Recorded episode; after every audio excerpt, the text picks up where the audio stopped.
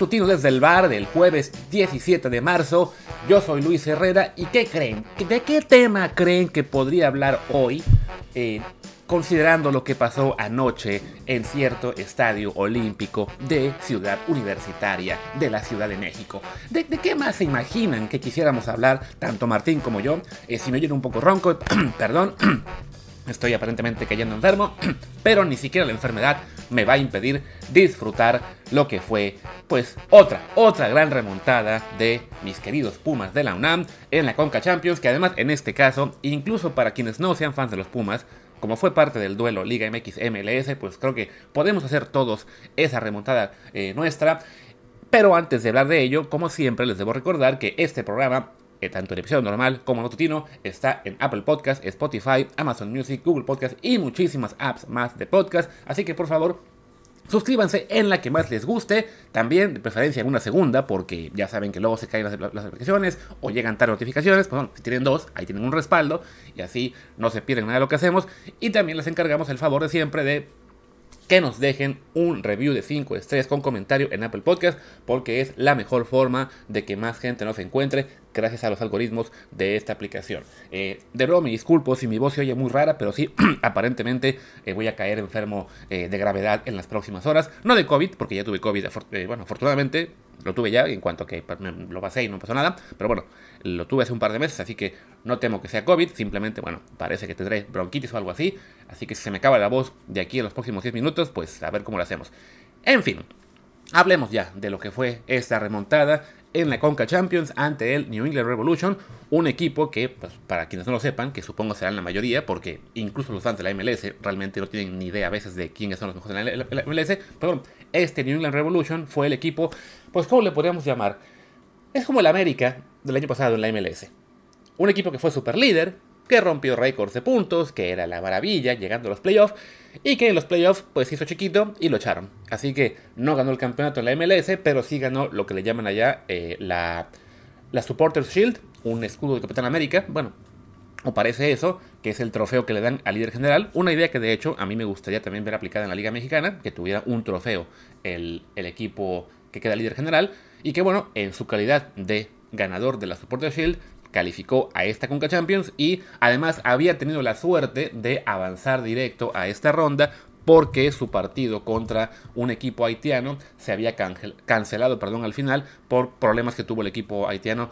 Ahora mismo no recuerdo si fueron este, de transporte o alguna situación aparte, pero bueno, el es que la serie no se pudo disputar, así que el New England avanzó directo y le tocó Pumas, que bueno, había sufrido en la serie previa un poco esa prisa en la ida, 2 a 2, pero en la vuelta Pumas eh, ganó con claridad 4 a 1 y bueno, de todos modos pues parecía quizá de los tres duelos MLS Liga MX en esta ronda, pues el que tenía mejor posibilidad el equipo MLS, considerando que bueno, era el líder del año pasado contra unos Pumas que, aceptémoslo, pues tienen un plantel cortito eh, y pues así parecía confirmarse con el 3-0 de la ida, en el cual pues Pumas cometió muchos errores y pues ya nos podíamos dar casi por muertos, ¿no?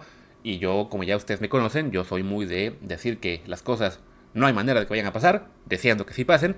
Y también lo dije en Twitter varias veces. ¿Saben qué? Yo creo que Pumas ya estamos muertos y enterrados, igual que León. Así que todo depende del Cruz Azul. Y pues, para mi buena fortuna, esta táctica del reverse jinx empezó a funcionar muy rápido porque Puma se fue al ataque desde el principio y consiguió ese primer gol muy temprano, bueno, no, tan temprano, en el primer tiempo, el 33, eh, pero bueno, lo importante era por lo menos recortar la desventaja antes de acabar la primera mitad por, por, por, por vía de dinero, con pase de Rogerio, y con eso ya, bueno, la, ilusión de la remontada empezaba a aparecer y esa ilusión se confirma muy temprano ahí sí en el segundo tiempo con un segundo gol de dinero también a pase de Rogerio y ya con ese 2-0 pues la, verdad es que sí la, la sensación era que Pumas tenía en las manos el lograr ese, ese empate global y, con esto por lo menos forzar los penales con el entendido de que bueno había que ser muy, muy cuidadosos porque si, si el Revolution metía un gol en ese torneo todavía cuenta en los goles de visita. De hecho, así fue como se salvó el New York City, que es el campeón de la MLS, de, de quedar eliminado esta semana, porque le empató el global el Comunicaciones de Guatemala, pero por goles de visita pasó el City. Eh, esperemos que ya también quiten ese malito, ¿cómo se llama? Este criterio de empate en este campeonato también pronto. Pero bueno, el chiste es que Pumas tenía que muy, muy cuidadoso de, sí, seguir el ataque, pero este, no, no permitir que el Revolution eh, pudiera marcar un gol. Y miren que el Revolution tiene un plantel, pues, decente para lo que es el tipo de, equipos que vemos en la MLS, pues bueno, tienen entre sus figuras a Carles Hill, un español que es el, MVP reinante de la, de la, MLS, tienen a este gringo Lelet, tienen a Gustavo Bou, tienen al polaco Buxa, entonces bueno, el, ataque del Revolution es un, es un ataque, pues digamos, interesante, así que sí tocaba ser precavido. Pumas de todos modos estaba siendo realmente superior. Por ejemplo, en la primera mitad, la posición del balón fue 2 a 1, básicamente. Tuvo 7 remates contra 2 del, Revolution. Y en la segunda mitad, esa superioridad se hizo incluso más marcada. Llega, la posesión fue menor, o sea, solo el 57 contra 43, pero por ejemplo en remates, en segundo tiempo nada más, fueron 14 de Pumas contra 3 del Revolution, 8 a puerta de Pumas, 2 del Revolution, uno de hecho fue muy muy al final, que sí nos hizo terminar un poquito, pero Talavera intervino muy bien. Pero bueno, para no hacer esto muy largo, el chiste que bueno, Puma sigue al frente, al frente, al frente y muy temprano, bueno, y, digamos rápidamente consigue ese empate global a, través de Saucedo con un muy buen gol al 59. y bueno, pues ya el, equipo eh, estadounidense se seguía haciendo chiquito y eh, la, sensación era que Pumas realmente lo podía resolver eh, antes del, tiempo, bueno, de, los penales, no había tiempo extra, ¿no?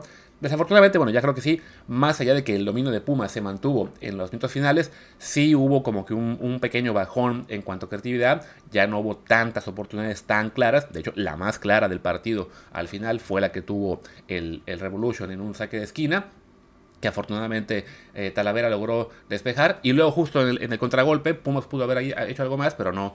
Eh, pero Dineno tuvo un cabezazo que le tapó bien el portero del Revolution. Y bueno, nos fuimos a penales, donde incluso comentaban, también sacando el paraguas, algunos comentaristas estadounidenses, o la Hércules, que eh, pues la diferencia de de experiencia entre Talavera y el portero gringo Edwards, pues era descomunal, ¿no? Lo, ellos lo mencionaron en minutos, no sé por qué, pero bueno, decían que Talavera lleva más de 40.000 minutos de primera división, mientras que el chico este Edwards apenas llevaba, no sé, como 1900, o sea que, como 1500, traducción, el portero del, del equipo este Revolution tenía apenas unos 10, 15 partidos en primera división en todo su palmarés. Y bueno, pues sí, Talavera, la verdad es que ya lleva más de 400. Al principio no pesó, porque empezaron curando muy bien los tiradores de ambos lados. O sea, los primeros cuatro penales no, no hubo chance de, de, que hubiera una falla.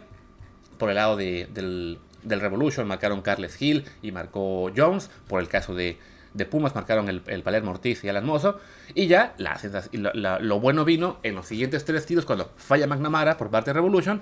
También falla Velarde desafortunadamente por parte de Pumas. Pero en el siguiente viene Leglet, la vuela y con eso ya se marcó la diferencia porque marcó Freire para darle ventaja a Pumas. Después marcó Altidor para darle la última esperanza a eh, el Revolution. Pero ¿quién creen que venía para marcar el quinto penal? Nuestro buen amigo Juan Dineno, así que Dineno por supuesto que no iba a fallar, ya se había quedado sin su hat-trick en tiempo regular, con ese remate de cabeza que le tapó el portero, pues no, no, no, no se quedó con las ganas con el penal que marca para el 4-3 final, con el cual los Pumas se van a las semifinales de la Conca Champions, donde van a enfrentar, oh maravilla, a Cruz Azul en nuestro querido Cruz Azul también, que ya tenemos ahí, digamos, buenas experiencias con ellos en semifinales. Pues bueno, el, Cruz Azul ya había ganado la ida eh, en casa ante el Montreal 1-0.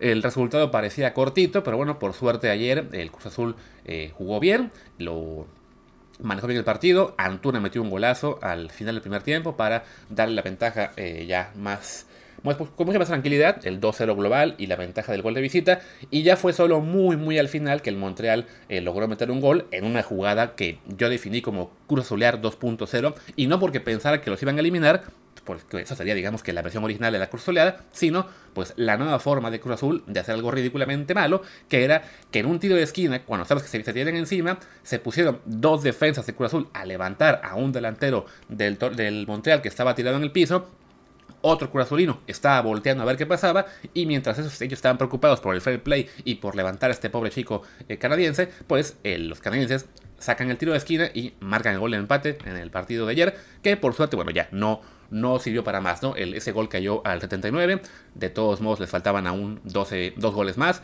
les dieron como 7 minutos de compensación y ni así se pudieron acercar, entonces bueno, avanzó Cruz Azul y lo que parecía una Conca Champions, la verdad muy, pues digamos, de pesadilla para Liga MX, regresa poco a poco a la normalidad. Que además, no sé por qué siempre pasa eso, ¿no?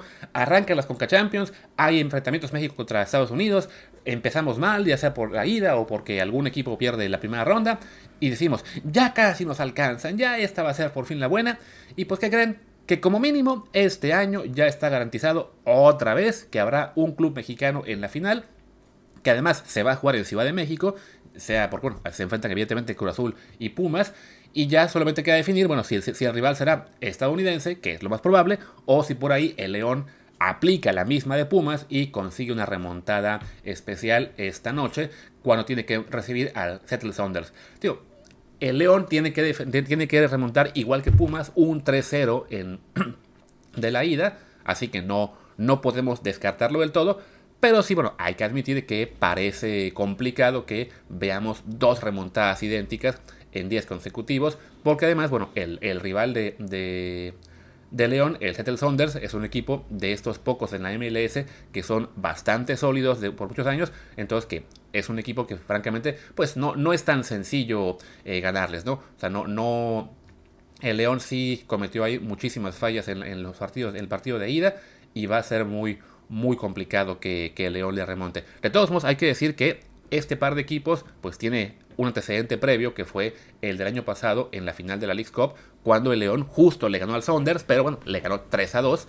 Antes de eso, el Sounders había echado al Santos Laguna y al Tigres eh, en, las rondas previas. Así que insisto, es un equipo peligroso, es un equipo que se ha acostumbrado a ser competitivo en la MLS y también alguna vez en la, en la Conca Champions.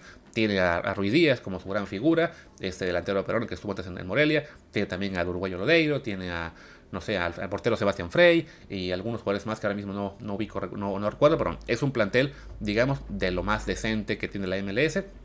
Y sí se ve muy complicado para León remontar, aunque bueno, también se veía complicadísimo para Pumas.